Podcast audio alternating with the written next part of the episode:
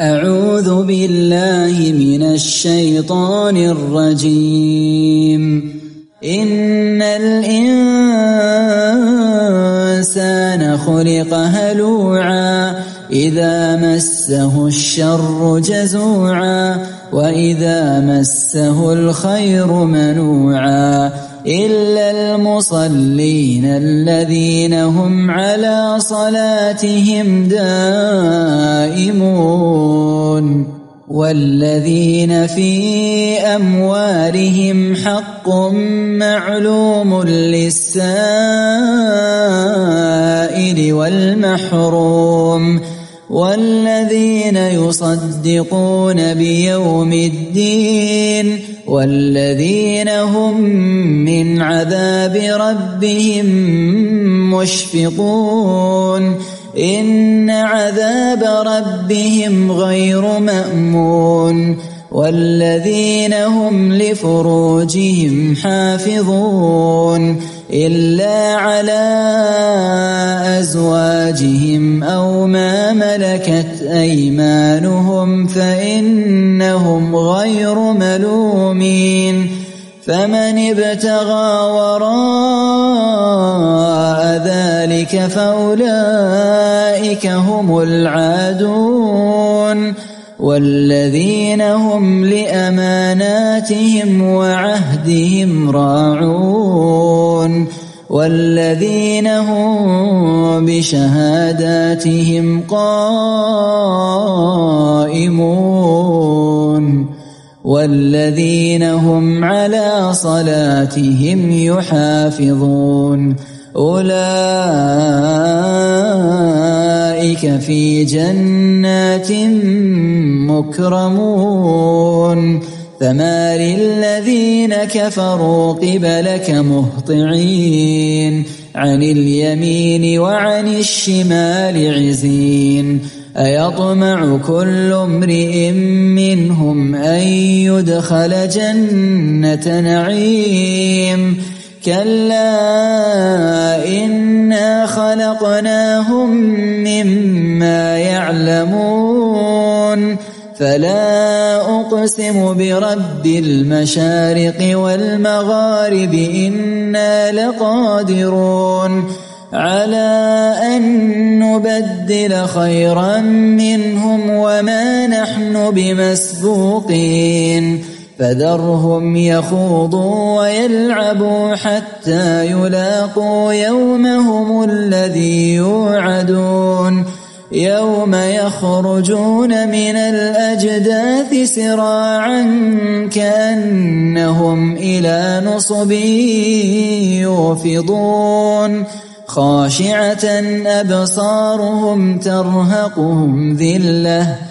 ذلك اليوم الذي كانوا يوعدون.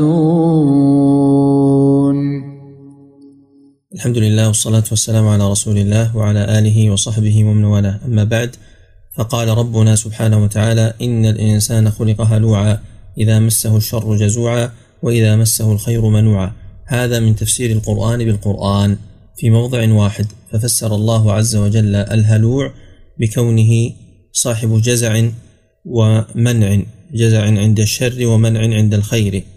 ثم اختلف العلماء في الإنسان في هذه الآية فذهب بعضهم للعموم نظرا للاستثناء الذي بعده إلا المصلين. فكل الناس بهذه الصفة إلا من استثناهم الله عز وجل بأن اجتمعت فيهم هذه الصفات وهذا فيه دليل على أن علاج الهلع في الهرع إلى هذه الصفات التي ذكرها سبحانه وتعالى. والقول الثاني أن الإنسان هنا هو الكافر كما ذهب له الضحاك ابن مزاحم كما رواه عنه الطبري. فالإنسان الذي خلق هلوعا هو الكافر. وبناء على هذا القول تكون إلا المصلين هذا استثناء ليس بتام وإنما إلا بمعنى لكن ويسمى استثناء منقطعا. خلق أي جبل. فهذه من الصفات التي جبل الله عز وجل عليها الإنسان على القول الأول. كقوله في آخر سورة الأحزاب سبحانه وتعالى إن عرضنا الأمانة على السماوات والأرض والجبال فأبين أن يحملنها وأشفقن منها وحملها الإنسان إنه كان ظلوما جهولا. إنه كان ظلوما جهولا. وكما قال سبحانه وتعالى أيضا خلق الإنسان من عجل سأريكم آياتي فلا تستعجلون. فهذه صفات مجبول عليها الإنسان بفطرته وعليه أن يعالج أن يعالج القدر الذي آه، لا يريده ولا يحبه الله عز وجل من هذه الصفات التي يجبل عليها. وقد يقول قائل إن الإنسان بناء على ذلك يكون معذورا لأنه جبل على أمر منهي عنه أو أمر غير مطلوب. نقول لا أصل الصفة لا إشكال فيه. العجلة مثلا مطلوبة في أمر الخير وفي أمر الطاعة. فعليه أن لا يمسك نفسه في مثل هذا الباب. لكن الاستعجال الذي لا تحمد عواقبه عليه أن يقاوم هذه الصفة من نفسه. ليس أن أصل الصفة مذموم. وكذلك عندنا هنا على القول بأن الإنسان هو الكافر لا إشكال فيكون الهلع خاصا به ويكون أهل الإيمان ليس عندهم هذه الصفة. وأما على القول بأن الإنسان هنا على العموم وأنه جبل وخلق على الهلع فإنه هذه الصفة لا شك أنها مذمومة لأن معناها في اللغة شدة الحرص وسوء الجزع ونحو ذلك من المعاني التي فيها عدم الصبر. وأنه لا يصبر على خير ولا على شر. قال القرطبي المعنى إنه لا يصبر على خير ولا شر حتى يفعل فيهما ما لا ينبغي. وقال عكرمة ضجور. وقال ابن كيسان خلق الله الإنسان يحب ما يسره ويرضيه ويهرب مما يكرهه ويسخط ثم تعبده الله بإنفاق ما يحب والصبر على ما يكره. نعم فهذا يكون موافق فيه تفسير قول ابن كيسان هذا يكون فيه تفسير لأصل الهلع. فأصل الهلع بمعنى أنه يحب ما يسره ويكره أو يبغض ما يضره أن هذا أمر مجبول على الإنسان ولا يلام عليه. لكن ما يترتب على ذلك من منعه للخير ومن جزعه عند الشر هو الذي يكرهه الله وينبغي أن يدافع عن الإنسان نفسه فيه. قال ثعلب فسر الله الهلوع وهو الذي إذا ناله الشر أظهر شدة الجزع وإذا ناله الخير بخل به ومنع.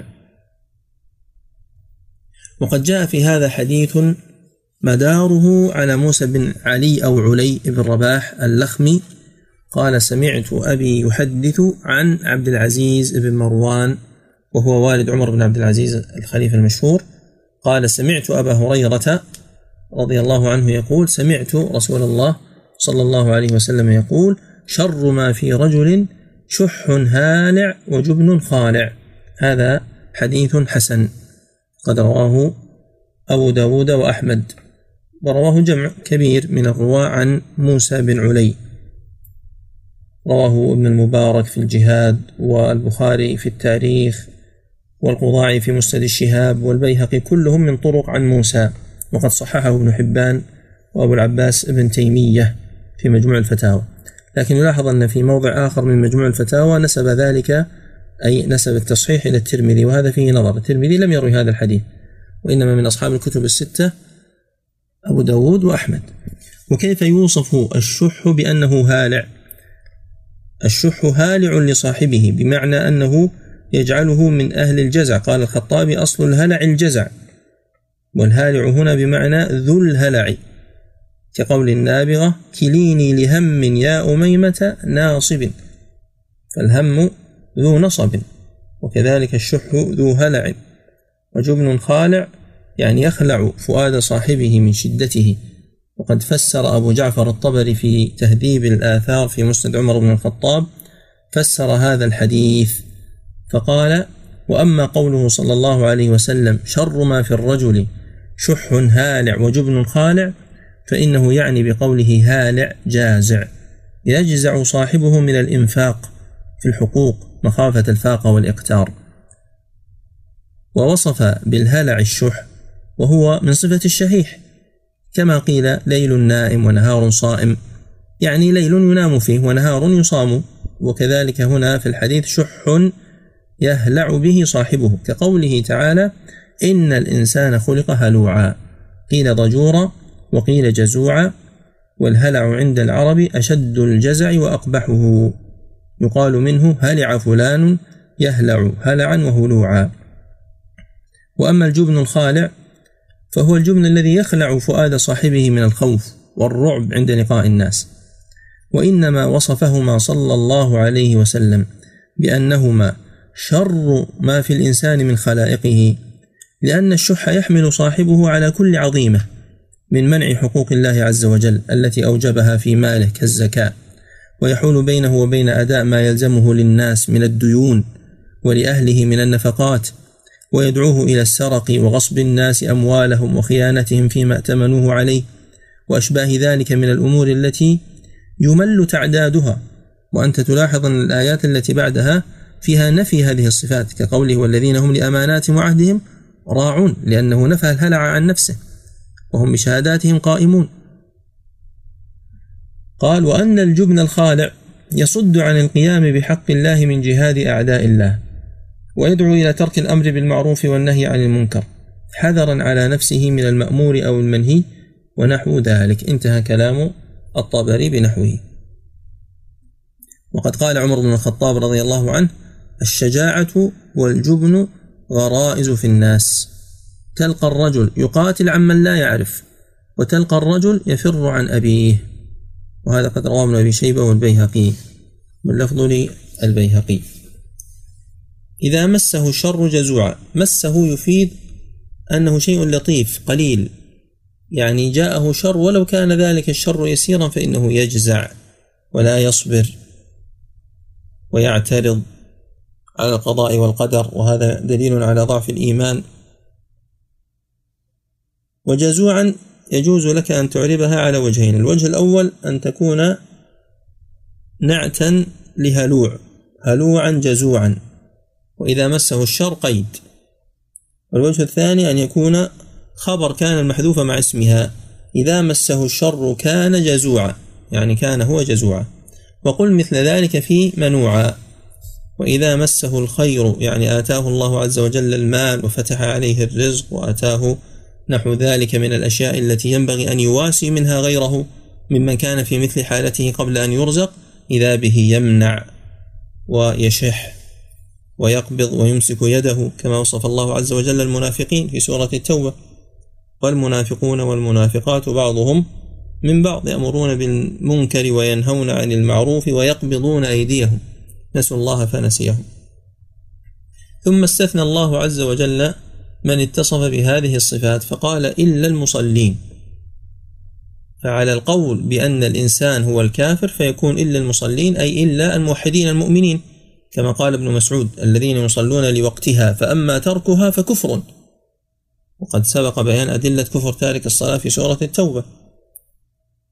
وعلى القول بأن الإنسان هناك ليس هو الكافر وإنما الإنسان عموما فقد يدخل فيه بعض المؤمنين لكن من اتصف بهذه الصفات من كمل الإيمان كما قيل في بعض أقوال المفسرين أن المراد بهذا الاستثناء الصحابة أو المؤمنون عامة فحينئذ يكون هذا على بابه كما اتضح.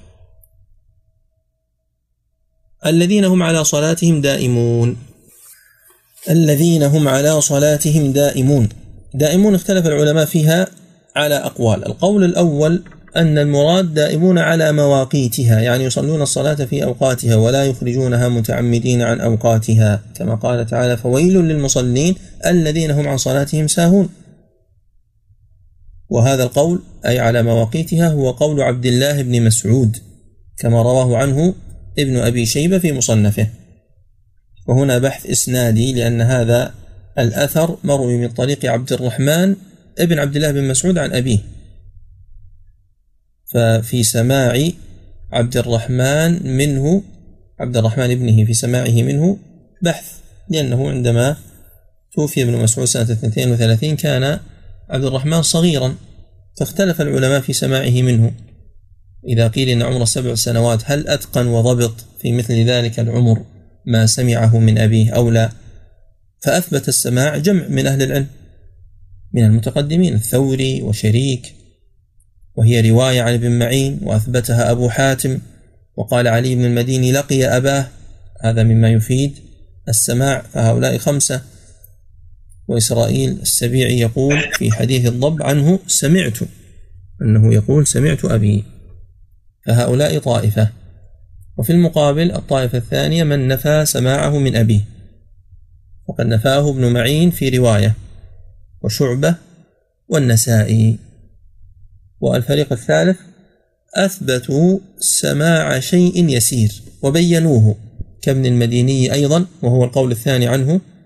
والعجلي وابن حجر في التقريب.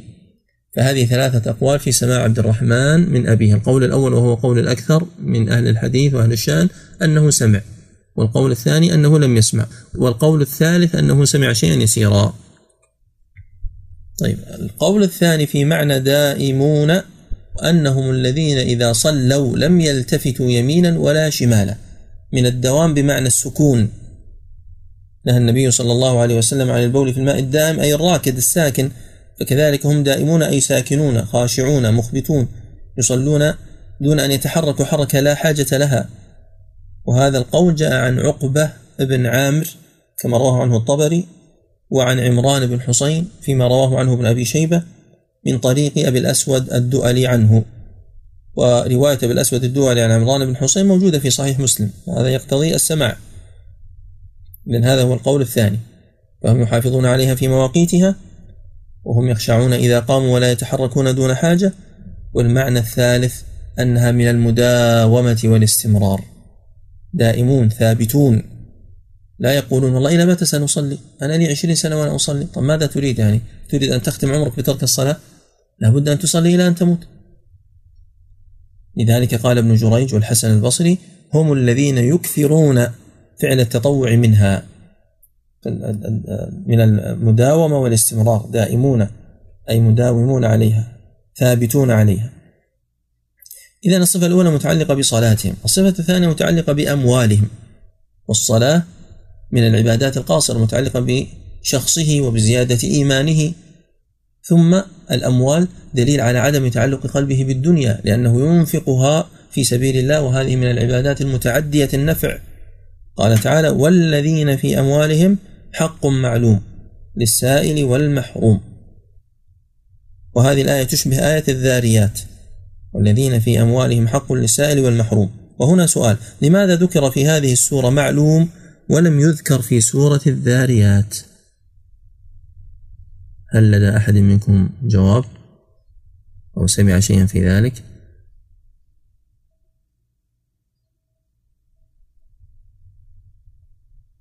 نحيل هذا السؤال للبحث. ننتظر منكم الإجابة في المجلس القادم إن شاء الله. لماذا ذكر في هذه السورة معلوم ولم يذكر في سورة الذاريات؟ عليك أن تتأمل في السياق وتنظر وتبحث. لعل الله أن يهديك. طيب اختلف العلماء في معنى الحق المعلوم هنا. وبناء على أنه الزكاة قيل إنها آية مدنية في سورة مكية. لماذا؟ لأن الزكاة إنما فرضت في المدينة في السنة الثانية من الهجرة. وإن كان بعض الجهابذة من العلماء خفي عليه سنة فرض الزكاة كما أشار إلى ذلك ابن كثير في الفصول وليس هذا محل تفصيل ذلك. المهم أن يقال إن هذا ليس بلازم والسياق يأباه لأنها ليست آية مستقلة في الزكاة جاءت في أثناء السورة إنما هي صفة لمن استثناهم الله عز وجل. فالسياق كله مترابط فلا يمكن أن تكون هذه الصفة التي هي والذين في أموالهم حق معلوم يتأخر نزولها وما قبلها وما بعدها يتقدم نزوله. والقول بأن الصفات كلها نزلت في المدينة وأن هذا قد تأخر نزوله يجعل شطر السورة يعني نصفها أو قريب من نصفها مدنيا. وهذا خلاف ما قيل فيها بأنها سورة مكية. بل يقال الزكاة بالنصب المعروفة والشروط الشرعية فرضت في السنة الثانية من الهجرة. شرط الإسلام والحرية وبلوغ النصاب وحولان الحول إلا في مسألتين وتمام الملك. هذه إذا وجدت في الأموال الزكوية الأربعة من السائمة والخارج من الأرض والأثمان وعروض التجارة وجبت الزكاة. هذا متى جاء تفصيلها وبيان أنصبتها وتفاصيلها؟ في العهد المدني أي بعد الهجرة. أصل الوجوب كان في مكة قبل الهجرة بإجمال دون تفصيل كما سبق ذلك في آية الأنعام في قوله تعالى وآتوا حقه يوم حصاده هذه آية مجملة وكذلك هنا في أموالهم حق. الذين قالوا بأن المراد الزكاة مثل قتادة وابن سيرين والقرطبي دليلهم بأنه وصفه بكونه معلوما والشيء المعلوم هو الزكاة. لأنه هو الذي له نصاب وله قدر معروف. عندك مثلا أموال نقدية أو ذهب وفضة أو عروض تجارة تخرج 2.5% الذي هو ربع العشر بأن تقسم على 40 والناتج تخرجه. أما ما عدا ذلك فإنها لا يوصف بكونه معلوما. ما زاد على الزكاة هو صدقة. مواساة. فهذا الذي جعلهم يقولون بأنه بأن المراد بهذه الآية الزكاة. القول الثاني مثل قول مجاهد أن المراد ما عدا الزكاة وقول ابن عباس حمل الكل وصلة الرحم ونحو ذلك من أقوال المفسرين كما عند الطبري وقرطبي وغيرهما آه، مراد بذلك أو يؤيد قولهم كون هذه الآية نزلت في مكة قبل بيان الأنصبة فهو معلوم أي بالنسبة لهم يعني نحتاج توجيه معلوم حينئذ. معلوم ليس بمعنى أنه معلوم القدر ومعلوم الشروط ومعلوم التفاصيل في الأحكام. وإنما هو معلوم عندهم. هو يعرف من نفسه أنه لا بد أن يخرج مالا يواسي به السائل والمحروم لأن السائل أيضا لأن السائل أيضا ليس من أوجه مصارف الزكاة. ليس كل من سأل يكون مستحقا للزكاة ولكنه يعطى عند هؤلاء. لماذا؟ لكون هذا الحق ليس زكاة. فحتى السائل له فيه حق. حتى السائل له فيه حق. أعطوا السائل ولو جاء على فرس كما رواه أبو داود. وهو حديث ضعيف. حديث للسائل حق وإن جاء على فرس حديث ضعيف. سبق تخريجه في سورة الذاريات. وسبق هناك أيضا عبارة الشعبي العبارة العجيبة التي يقول لي الآن سبعين سنة أسأل عن معنى المحروم ولم أعرف معناه إلى الآن أو معنى ذلك. فهذا مما يجعلك تتشوق لمعرفة معنى هذه الكلمة في كتاب الله عز وجل. للسائل والمحروم روى الطبري وابن أبي شيبة عن ابن عباس أنه قال المحروم المحارف. المحارف بكسر الراء وإن كانت ضبطت في بعض المراجع بفتح الراء. المحارف. المحارف الذي ليس له في الإسلام سهم. وقال النخعي ومجاهد الذي ليس له في الغنيمة شيء. وقال الحسن بن محمد بعث رسول الله صلى الله عليه وسلم سرية فأصابوا غنيمة. فجاء بعدهم قوم فنزلت في أموالهم حق معلوم للسائل والمحروم. وقال النخعي إن قوما قد قدموا على علي يوم الجمل بعد الوقعة. فقال هؤلاء المحرومون فاقسم لهم كما روى ابن أبي شيبة في مصنفه. إذا هؤلاء الذين حرموا بمعنى أنهم لم يستحقوا شيئا لم يفرض لهم كما يفرض للمشارك في الغنيمة. فهذا حرمان قدري حرمان قدري. وكذلك السائل الذي لا يتعفف وإنما يبذل وجهه لنيل العطاء أو الزكاة أو غير ذلك فهم يعطونهم. فنتعلم من ذلك أن هذه الآية لها وجهان. فإن قيل بأنها الزكاة فحينئذ آه، تكون الآية مبهمة. والعلم بهذا المقدار جاء تفصيله في العهد النبوي وإن كان المراد حق سوى الزكاة فإن هذا معلوم بالنسبة للمعطي. وقد جاء في حديث اختلف فيه عند أهل السنن. في المال حق سوى الزكاة أو ليس في المال حق سوى إن في المال حقا سوى الزكاة أو ليس في المال حق سوى الزكاة. حديث واحد. روي بالوجهين جميعا بالإثبات وبالنفي. فاختلف العلماء في معناه يعني ما هو هذا الحق؟ إن كان مثبتا وإن كان منفيا فما وجهه. نعم. إذا معنى العلم هنا على القول بأن الحق هو الزكاة العلم من جهتين. معلوم بالنسبة لهم لأنهم يعلمون وجوبه مع كونه مجملا غير مفصل لأن هذا متناسق مع مكية السورة. والثاني أنه معلوم بالنسبة للفقراء. فهؤلاء السائلون والمحرومون يعلمون أن هؤلاء ينفقون أموالهم فيقصدونهم ويطلبون منهم ويتعرضون لهم وأولئك يكرمونهم. فهذا يتناسق مع كون الحق المعلوم الزكاة.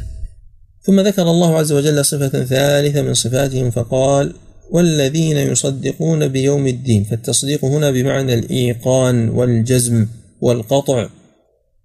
بحصول يوم الدين وبوقوع يوم الدين وهو يوم القيامة والدين هو الجزاء. مالك يوم الدين. فالإيمان بالبعث والإيمان بيوم القيامة هو شرط في الإيمان. لا يكون الإنسان مسلما إلا بذلك. زعم الذين كفروا أن لن يبعثوا. قل بلى وربي لتبعثن ثم لتنبؤن بما عملتم. والذين هم من عذاب ربهم مشفقون. هذا مرتبط بيوم الدين لأنه هو اليوم الذي يحصل فيه العذاب الأليم وإن كان بعض الناس قد يعذب في قبره. فهذه صفة رابعة لهم وهو الإشفاق والخوف من عذاب الله عز وجل. قال ابن عباس إن عذاب ربهم غير مأمون لمن أشرك وكذب أنبياءه. وقيل لا يأمنه أحد لأن الواجب على كل أحد أن يخاف ويشفق من عذاب الله عز وجل فهو غير مأمون. لأن الله عز وجل لو آخذنا فإننا سنستحق العذاب أجمعون. ولا يوجد أحد يقوم بحقه سبحانه وتعالى. أن يعبده كما يستحق هذا لا يستطيع أن يفعله أحد. فلو آخذ الله عز وجل الخلق بمقدار حقه والواجب له لما نجا أحد. لكن الله عز وجل لم يكلف العباد بذلك. وإنما كلفهم بقدر وسعهم واستطاعتهم وعاملهم بلطفه. ومع ذلك هناك من خسر في التجارة مع ربه. واستحق هذا العذاب الذي توعد الله عز وجل به الخلق. إن عذاب ربهم غير مأمون. قال سبحانه وتعالى في سورة الزمر لهم من فوق من تحت ذلك يخوف الله به عباده. يا عبادي فاتقون. هذا التخويف لجميع العباد من المؤمنين ومن الكفار. إن عذاب ربهم غير مأمون. ما معنى غير مأمون؟ أي غير مضمون السلامة. لا يوجد أحد يأمن من الدخول في عذاب الله عز وجل. إذا كان الأنبياء يوم القيامة يقولون اللهم سلم سلم ويخافون على أنفسهم ويردون الشفاعة. والسبب في ذلك هو شدة الهول وغضب الله عز وجل لأنه ظهر لهم من غضب الله عز وجل ما جعلهم يخافون. يوم يجمع الله الرسل فيقول ماذا أجبتم؟ ليس معناه أن الإنسان يشك في إيمانه أنه هل كان مؤمنا أو كان كافرا لا لكن أهوال يوم القيامة تجعل الجميع يخافون. إن عذاب ربهم غير مأمون. وإنما يأمن العذاب المنافق. والذين هم لفروجهم حافظون. إذا الصلاة وبذل المال والتصديق بيوم القيامة والخوف من عذاب الله عز وجل والصفة الخامسة حفظ الفرج. والذين هم لفروجهم حافظون فيحفظون فروجهم من أن يمسها من لا يحل له مسها أو أن ينظر إليها شخص فهم يسترون عوراتهم أو أن يقعوا في الفاحشة الكبرى وهذا الأعظم والأشد. هم يحفظون فروجهم من كل أمر محرم.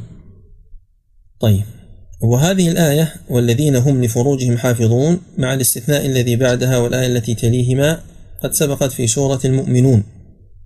فاستثنى الله عز وجل ممن يحفظ الفرج منه الزوجة وملك اليمين. فقال إلا على أزواجهم أو ما ملكت أيمانهم فإنهم غير ملومين يعني لا يلحقهم لوم من عدم حفظ فرجهم من هؤلاء بل يلحقهم عظيم الثواب. فإن الإنسان إذا آه، جامع من يحل له جماعة فقد أتى عملا عظيما كما جاء في مسند الإمام أحمد بإسناد حسن. في وصفه بأنه من أماثل أعمالكم. قال إنه من أماثل أعمالكم. وجاء في صحيح مسلم من حديث أبي ذر أن النبي صلى الله عليه وسلم قال وفي بضع أحدكم صدقة. قالوا يا رسول الله أيأتي أحدنا امرأته ويكون له فيها أجر؟ قال أرأيتم لو وضعه في حرام؟ أكان عليه وزر؟ قالوا نعم. قال فكذلك إذا جعله في الحلال كان له أجر. وهذا هو الأصل في قياس العكس. وهذا حجة أيضا لأبي سليمان الداراني في قوله يكفي نية الإسلام. ما معنى يكفي نية الإسلام؟ يعني أن المسلم كل ما يعمله في إسلامه حتى من المباحات من الأكل والشرب والجماع وغير ذلك فإنه يؤجر عليه. فميزان الحسنات تستمر وترتفع بالنسبة له سواء نوى أو لم ينوي. وقد فلج أبو سليمان بالدليل لأنه جاء في صحيح مسلم حديث من مبشر وغيرها الذي زرع هذا الزرع أو غرس هذا الغص مسلم أم كافر؟ قالت مسلم. قال فإنه لا يأكل منه طير ولا لص ولا كذا إلا أجر عليه. ما في أحد ينوي أن يطعم اللص. ومع ذلك إذا أكل منه اللص أجر هذا الإنسان الذي غرس. والوصف الذي يؤثر هو الوصف المذكور في النص. مسلم أم كافر؟ قالت مسلم. فرتب ذلك عليه. لذلك قال الداراني تكفي نية الإسلام. فمن حيث الحجة فلج أبو سليمان. ونحن نتمنى ونرجو أن يكون الأمر من حيث الواقع كذلك. نرجو عند الله عز وجل أن يكون هذا هو القول الراجح وأنه هو الذي سيعاملنا به ويعامل خلقه سبحانه وتعالى. لكن الجمهور ذهبوا إلى أن الإنسان لا يؤجر من الأعمال المباحة إلا على ما نوى فيه واحتسب. ويقيدون الأحاديث المطلقة بمثل الحديث الذي في صحيح البخاري من حديث سعد بن أبي وقاص أن النبي صلى الله عليه وسلم قال له إنك لن تنفق نفقة تبتغي بها وجه الله إلا أجرت عليها حتى ما تضع فيه في امرأتك. فكلمة تبتغي بها وجه الله قيد. يعني لابد من الاحتساب. فعلى الإنسان أن لا يفرط يحتسب احتياطا وقد تظهر الأمور على خلاف ما يرجو فيكون قد احتاط لنفسه. وعمل ولم يضيع عمره ولا شك على كل تقدير وعلى كل احتمال أنه يزداد أجره بالنية حتى لو كان الراجح هو قول أبي سليمان. من يعمل مثقال ذرة خيرا يره. فهذه النية لا تضيع عند الله عز وجل يأجرك عليها. المهم أن هذه الآية فيها مسائل فيها مسائل فقهية. فهذه الآية فيها تحريم إتيان الرجل جارية امرأته. لأنه قال ما ملكت أيمانهم فكلمة أيمانهم تفيد هذا الحكم. أزواجهم أو ما ملكت أيمانهم. وجارية امرأته ليست زوجة ولا ملك يمينه. وكان الحسن بن سيرين إذا سئل عن ذلك يتلوان هذه الآية كما روى ابن أبي شيبة. وهذا من فقه السلف. كما استدل بها ابن قدامة أيضا على تحريم وطئ جارية الابن كما في المغني. والحكم يشمل كل جارية ليست مملوكة له. كل جارية ليست داخلة في ملك يمينه يملكها ويجوز له أن يطأها ويبيعها فإنها داخلة في ذلك. فهو صحيح أنه يجوز أن يتملك من مال ابنه لكن هذه الجارية يجوز لابنه أن يطأها فكيف تكون موطوءة الاثنين للرجل ولأبيه؟ لذلك هذا غير داخل في حديث أنت ومالك لأبيك. وإنما اختلف العلماء في الحد وهذه مسألة فقهية لا نتطرق لها الآن. فيما لو وطئ جارية ابنه يحد أو ما يحد. داود يقول يحد الجمهور يقول لا يحد إلى آخره. وهذا فيه أيضا إباحة الأمة الكتابية بعمومها. ما ملكت أيمانكم؟ ما اسم موصول؟ صيغ العموم. لأن وطأها بملك اليمين لا بالنكاح. النكاح محرم لأنه سبحانه وتعالى قال لأنه سبحانه وتعالى قال من فتياتكم المؤمنات. ومن لم يستطع منكم طولا أن ينكح المحصنات المؤمنات فمما ملكت أيمانكم. يعني يجوز أن تتزوج ملك اليمين عند العجز عن الحرة لكن من فتياتكم المؤمنات يشترط أن تكون مؤمنة. وأما نكاح الحرة الكتابية فيجوز وهذا مفصل في مكانه. البحث هنا في ملك اليمين وقد كرهه الحسن البصري ولكن لا كراهة فيه والله أعلم على الراجح كما ذكر الجمهور. ثم ذكر سبحانه وتعالى وصفا خامسا فقال والذين هم لأماناتهم وعهدهم راعون وصفا سادسا ها؟ وصفا سادسا والذين هم لأماناتهم وعهدهم راعون وبعدها والذين هم بشهاداتهم قائمون. البحث الأول في القراءات أماناتهم أمانتهم شهاداتهم شهادتهم. أماناتهم قراءة الجمهور. والإفراد انفرد به ابن كثير من العشرة. يعني والذين هم لأمانتهم ابن كثير فقط والباقون لأماناتهم. والذين هم بشهاداتهم بالجمع حفص ويعقوب من العشرة وعباس بن الفضل الواقفي عن أبي عمرو البصري. قرأوا بالجمع بشهاداتهم والجمهور بشهادتهم قائمون. والمعنى واحد لأنه إذا قيل بالجمع فيهما فلتعدد الأمانات والعهود والشهادات. بمراعاة العدد جمع. وإذا قيل بالإفراد فالمراد الأصل الذي هو الجنس الشهادة التي تتعلق بهذا الشخص الأمانة التي تكون عند فلان. من حيث الجنس هو ممن يرعاها ويحفظها ويقوم بها ويوفي. البحث الثاني متعلق بالفرق بين هذه الثلاثة. ما الفرق بين الأمانة والعهد والشهادة؟ هل في الآية تكرار؟ يعني رعاية الأمانة هي رعاية العهد وهي القيام بالشهادة؟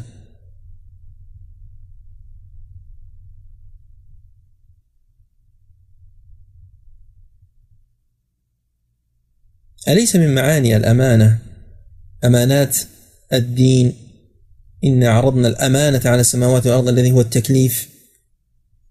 طيب التكليف ألا يشمل العهود ويشمل الشهادة؟ لأن يعني هذه فرض فرض من أفراد التكليف. على هذا الوجه يكون هذا من باب التخصيص بعد التعميم. وعلى الوجه بأن الأمانة هنا خاصة فيما يتعلق بالودائع فيكون هذا من عطف المغاير على المغاير. هذا شيء خاص به.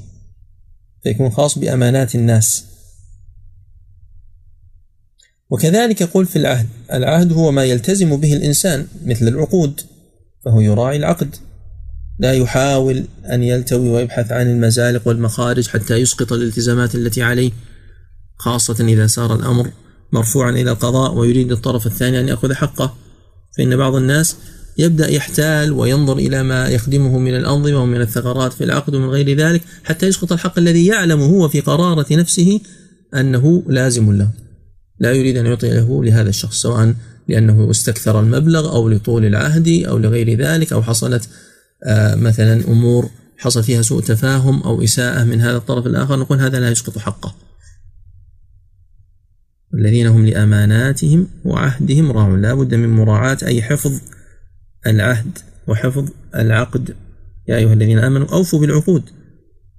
قال تعالى يا أيها الذين آمنوا كونوا قوامين بالقسط هذا فيما يتعلق بقوله تعالى والذين هم بشهاداتهم قائمون. قال تعالى يا أيها الذين آمنوا كونوا قوامين بالقسط شهداء لله. ولو على أنفسكم أو الوالدين والأقربين إن يكن غنيا أو فقيرا فالله أولى بهما. وقال تعالى ولا تكتموا الشهادة ومن يكتمها فإنه آثم قلبه. الشهادة هنا بهذا المعنى الذي هو أن يشهد بما علمه وحضره هو قائم بذلك بمعنى أنه يؤديه على الوجه الصحيح فلا يزيد ولا ينقص ولا يحابي ولا يكذب ولا يمتنع من أداء الشهادة التي علمها إذا كان الأمر متوقف عليه. والقول الثاني ما قاله ابن عباس فيما ذكر عنه أن المراد بالشهادة هنا التوحيد شهادة لا إله إلا الله وأن محمدا رسول الله. بناء على القول السابق تبين الفرق بين الأمانة والعهد والشهادة. واضح للأخوة واضح لكم إن شاء الله. طيب. قال تعالى والذين هم على صلاتهم يحافظون. هل في هذا تكرار مع قوله الذين هم على صلاتهم دائمون أليست المداومة والمحافظة شيئا واحدا الجواب المحافظة على الصلاة مما يخل بها وهذا لا يلزم منه المداومة عليها. فإنسان يصلي ويخلي لكن إذا صلى يصلي صلاة حسنة. هذا قد اتصف بالمحافظة لكنه لم يتصف بالمداومة لكن على بعض الأقوال التي سبقت مثل قول عقبة بن مثل قول عقبة بن عمرو أن المراد به دائمون أي ساكنون يكون بينهما تداخل. لكن على القول الذي هو أنه عدم الاشتغال وعدم الإخلال هذا المحافظة. وأما المداومة فهو المحافظة على أدائها في وقتها كما هو قول ابن مسعود وقول الأخير قول ابن جريج والحسن. والحسن نعم. والذين هم على صلاتهم يحافظون. يحافظون على الصلاة بأن يصلونها كما يحبه الله عز وجل من الإتيان بواجباتها وأركانها. وأوقاتها ونحو ذلك وشروطها. أولئك في جنات مكرمون. أكرمهم الله عز وجل بهذه الجنات التي هي منازل المؤمنين يوم القيامة التي فيها ما لا عين رأت ولا أذن سمعت ولا خطر على قلب بشر. الإكرام والكرامة التامة هي لهم. فما للذين كفروا قبلك مهطعين. هذا من الفصل. يدخل فيما يذكره أهل التجويد وأهل الرسم كأبي عمرو الداني والجزري والشاطبي وغيرهم. ما لي هذه اللام هي في الأصل حرف جر وحرف الجر يتصل بما بعده. للذين مفترض تكتب كلمة واحدة لكن هذا رسم عثماني. فانفصلت اللام عما بعدها فما للذين كفروا؟ قبلك مهطعين. قبلك أي نحوك؟ وقد أنكر بعض الدكاترة المعاصرين كون هذه الكلمة من لغة العرب لأنه وجد كثرة استعمال الناس لها من قبل كذا من قبل كذا. فظن أن هذا ليس من كلام العرب. وغفل عن وجوده في القرآن قبلك مهطعين ولذلك عندما ذكر لي ذلك آه، تعجبت من قوله وبينت له أن هذا كلام عربي. كيف يرد القرآن بما ليس من كلام العرب؟ فمن قبل مثل قبلك يعني الظروف تجر بمن وتبنى بالضم وبالفتح في حالات معروفة في النحو قبل وبعد ومن قبل ومن بعد ومن قبلك ومن بعدك ونحو ذلك. فالمراد هنا استنكار واستبعاد هذا الاستفهام للاستنكار والاستبعاد والتعجب من هؤلاء الذين كفروا. ما لهم؟ ما بالهم؟ ما الذي يحملهم على أن يكونوا قبلك يا رسول الله صلى الله عليه وسلم مهطعين؟ وفي مهطعين أقوال.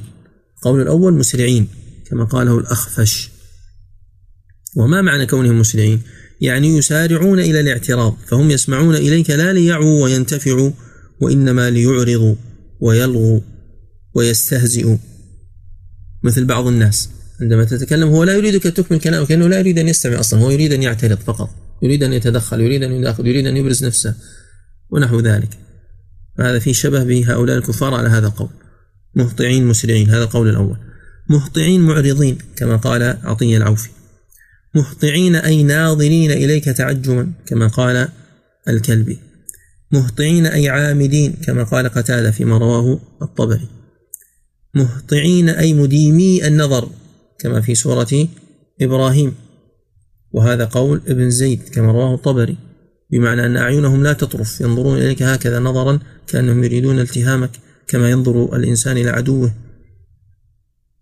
قول سادس مهطعين أي منطلقين كما قاله الحسن فيما رواه الطبري. وهذا من جنس الإسراع الذي سبق. فالانطلاق هنا انطلاق معنوي. سابعا وأخيرا ما جاء عن ابن عباس بإسناد ضعيف رواه الطبري أن مهطعين أي ينظرون. وهذا من جنس قول الكلبي. ما للذين كفروا قبلك مهطعين عن اليمين وعن الشمال عزين. هذا الجار مجرور. إما أن يتعلق بمهطعين مهطعين عن اليمين وعن الشمال يعني يسرعون إليك عن اليمين وعن الشمال ينظرون إليك عن اليمين وعن الشمال ونحو ذلك أو متعلق بعزين عزين عن اليمين وعن الشمال لأن كلمة عزين قال البخاري وهو قول عامة المفسرين أيضا عزين والعزون الحلق والجماعات وواحدها عزة فأصل هذه الكلمة هي من الملحق بجمع المذكر السالم كما ذكره ابن هشام في أوضح المسالك. فيعامل معاملة المذكر السالم من حيث أنه يرفع بالواو والنون وينصب ويجر بالياء والنون. عزين وعزون. ولذلك جاء في السنة أيضا هذه الكلمة جاءت في السنة في صحيح مسلم من حيث جابر بن سمرة. قال ثم خرج علينا أي رسول الله صلى الله عليه وسلم فرآنا حلقا فقال ما لي أراكم عزين. ثم خرج علينا فقال ألا تصفون كما تصف الملائكة عند ربها؟ قالوا وكيف تصف الملائكة عند ربها؟ قال يتمون الصفوف الأول ويتراصون في الصف. فالشاهد منه أنه خرج عليهم أي في يوم من الأيام فرآهم حلقا متفرقين متوزعين فقال ما لي أراكم عزين؟ أي حلقا وجماعات متفرقة. وجاء هذا أيضا عن أبي هريرة مرفوعا فيما رواه الطبري. وقد ذكروا أي المفسرون شواهد كثيرة من أشعار العرب في الدلالة على هذا المعنى. ومن حيث الصرف اختلفوا هل هو مثل سنة كلمة سنة التي هي سنة عام أصلها هل هو سنة أو سنو ثم أعلت بالحذف فصارت سنة. فكذلك قيل هنا هل هي عزة أو عزو أو عزوة هل هي عزة أو عزو وليس بسكون الزاي كما ضبطت في بعض الكتب وإنما بالفتح. من عزا يعزو. اختلفوا في أصلها. وعلى كل حال هي عزة بمعنى جماعة. فعزي بمعنى جماعات. جماعات متفرقة وحلق متجمعة. فهذه الحلق حلق الكفار عن يمينك وعن شمالك أي في مكة في العهد المكي. أيطمع كل امرئ منهم أن يدخل جنة كل واحد من هؤلاء الكفار يطمع. وهذا الطمع بخلاف الرجاء. لأن الرجاء هو أن يكون عنده أمل مع عمل. قدم وبذل السبب وهو يأمل في الشيء فهذا يرجو. وأما هذا فإنه يطمع لم يقدم شيئا ولكنه فقط عنده أماني. فهل هؤلاء الكفار كل واحد منهم يطمع في أن يدخل الجنة؟ وهذا من باب التنزل وإلا فهو أصلا لا يؤمن بأن هناك آخرة ولا جنة. لكن يقولون فيما ذكر ولا إسناد له نعلمه وإنما ذكره الواحد في أسباب النزول وتناقلوه عنه أن المشركين كانوا يستهزئون بالنبي صلى الله عليه وسلم ويقولون له لئن دخل هؤلاء الذين معك من أصحابك الجنة لندخلنها قبلهم ولئن أعطوا منها شيئا لنعطين أكثر منهم فنزلت هذه الآية فهذا من جنس قوله تعالى عن هؤلاء أنهم يكونوا من جنس قوله تعالى ولئن أذقناه رحمة منا من بعد ضراء مسته ليقولن هذا لي وما أظن الساعة قائمة. ولئن رددت هذا محل الشاهد ولئن رجعت ولئن رجعت إلى ربي إن لي عنده للحسنى.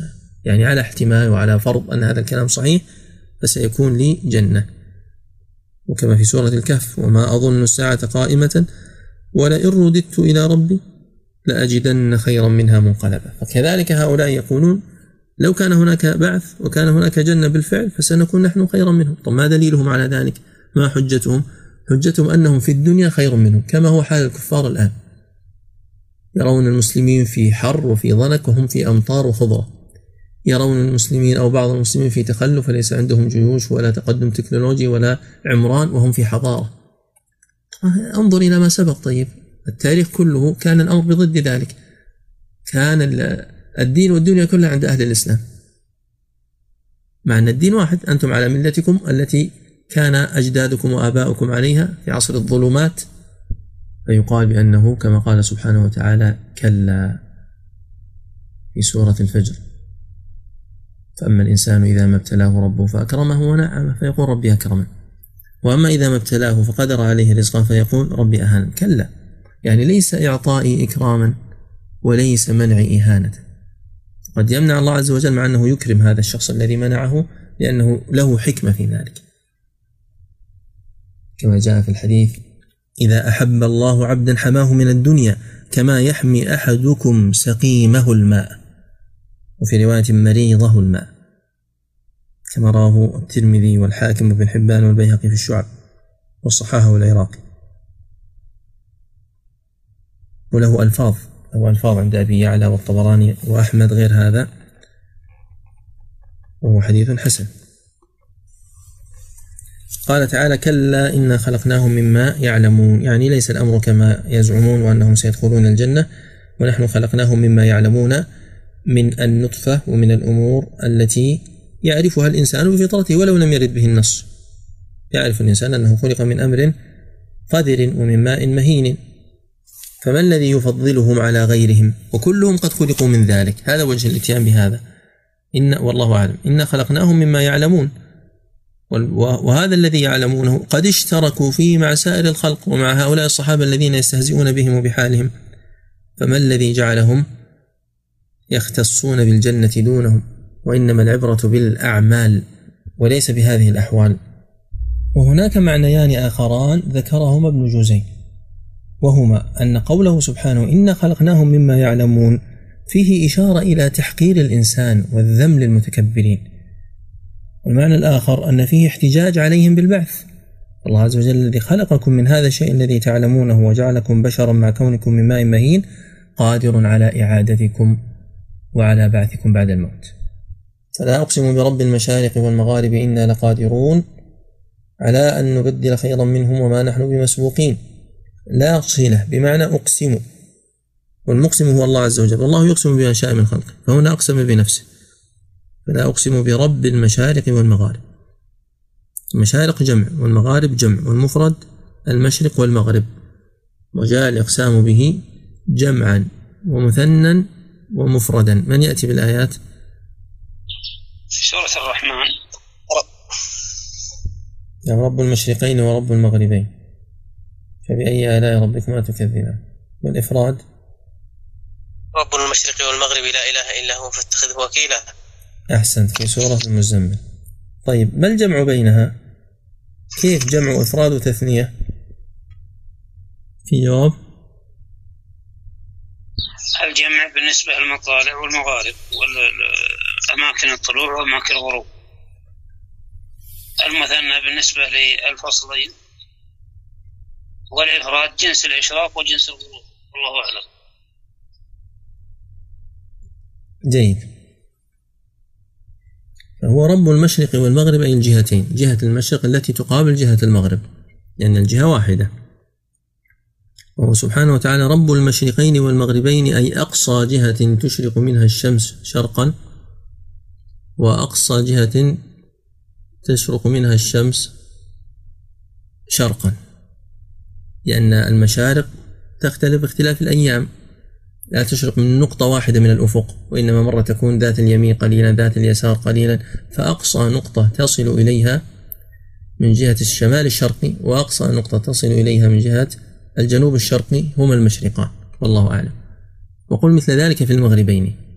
وأما الجمع فباعتبار اختلاف المطالع يعني جهة الشرق فيها مشارق النقطة الأولى أشرقت منها اليوم النقطة الثانية غدا والنقطة الثالثة بعد غد ثم ترجع مرة أخرى وهكذا. هذه عدة مشارق ومطالع. وبناء على ذلك يكون البحث في الشمس وكذلك القمر. وقيل والنجوم والكواكب ولكنه أظهر في الشمس والقمر.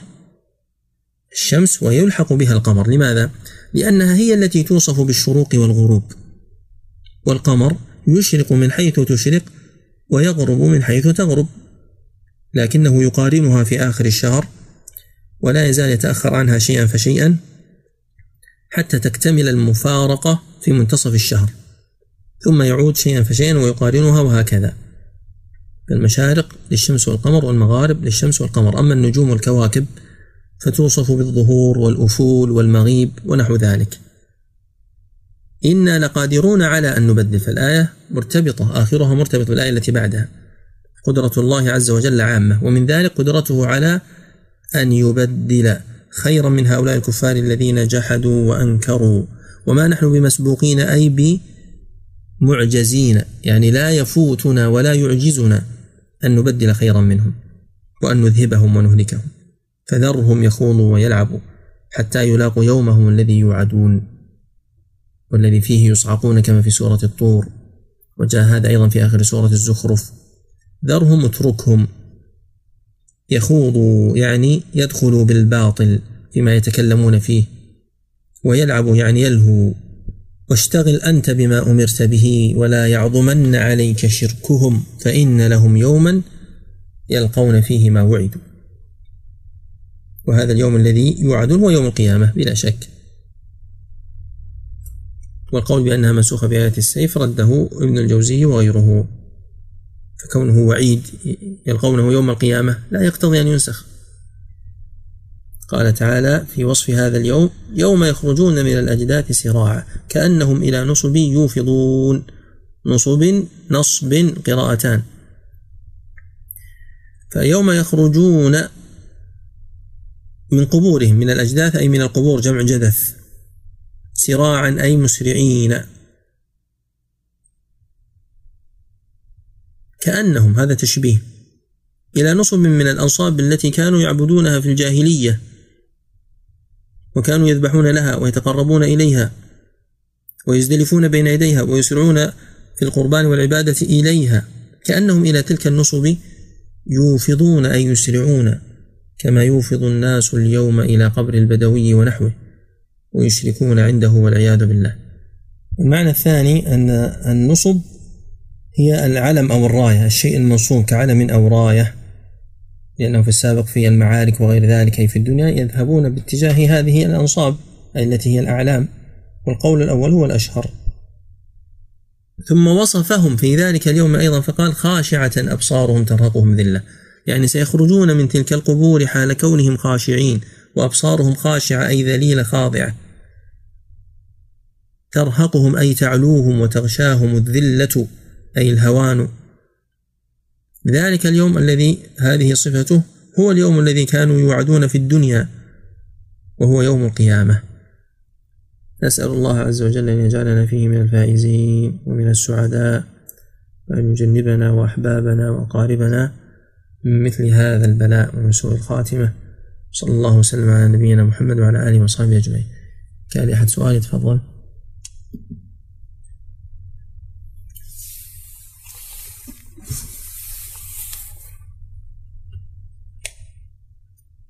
السلام عليكم. شيخنا أنا عندي سؤال. أنا كتبت على التليجرام. ممكن إيضاح نعم السؤال يا عبادي فاتقون هل يدخل فيها الكفار؟ ذكرت أنت في سورة الزمر ذلك يخوف الله به عباده. قلت هذا نداء للمؤمنين والكفار وظاهر الآية أنها للمؤمنين. قال نعم، تعالى أحسن. فاعبدوا. يخبر عن النبي صلى الله عليه وسلم قل إني أخاف إن عصيت ربي عذاب يوم عظيم قل الله أعبد مخلصا له دين فاعبدوا. هل الخطاب هنا للمؤمنين؟ فاعبدوا ما شئتم من دونه. الخطاب للمؤمنين؟ لا الكفار. طيب قل إن الخاسرين الذين خسروا أنفسهم وأهليهم يوم القيامة ألا ذلك هو الخسران المبين؟ هذا للمؤمنين؟ الكفار.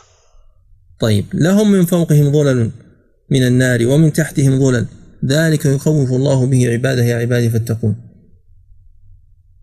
العبادة هنا تشمل العبودية لأن تعرف أنت العبودية لها معنيان. يعني العبودية عامة.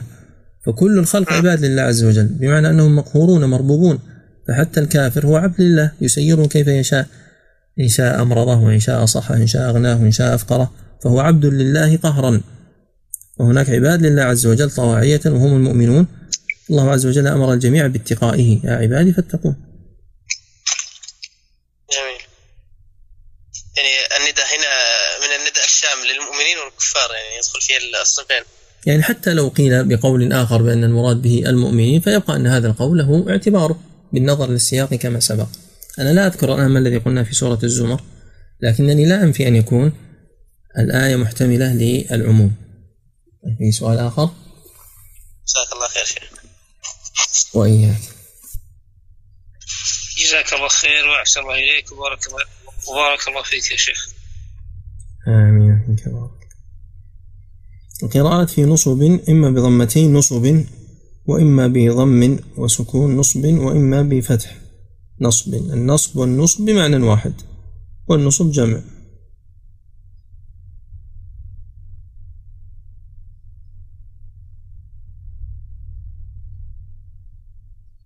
أحسن الله القراءة العشر هي المتواترة ولا؟ كيف؟ يراجع يراجع من قرأ بها يتأكد من مراجع والتفاسير أحسن الله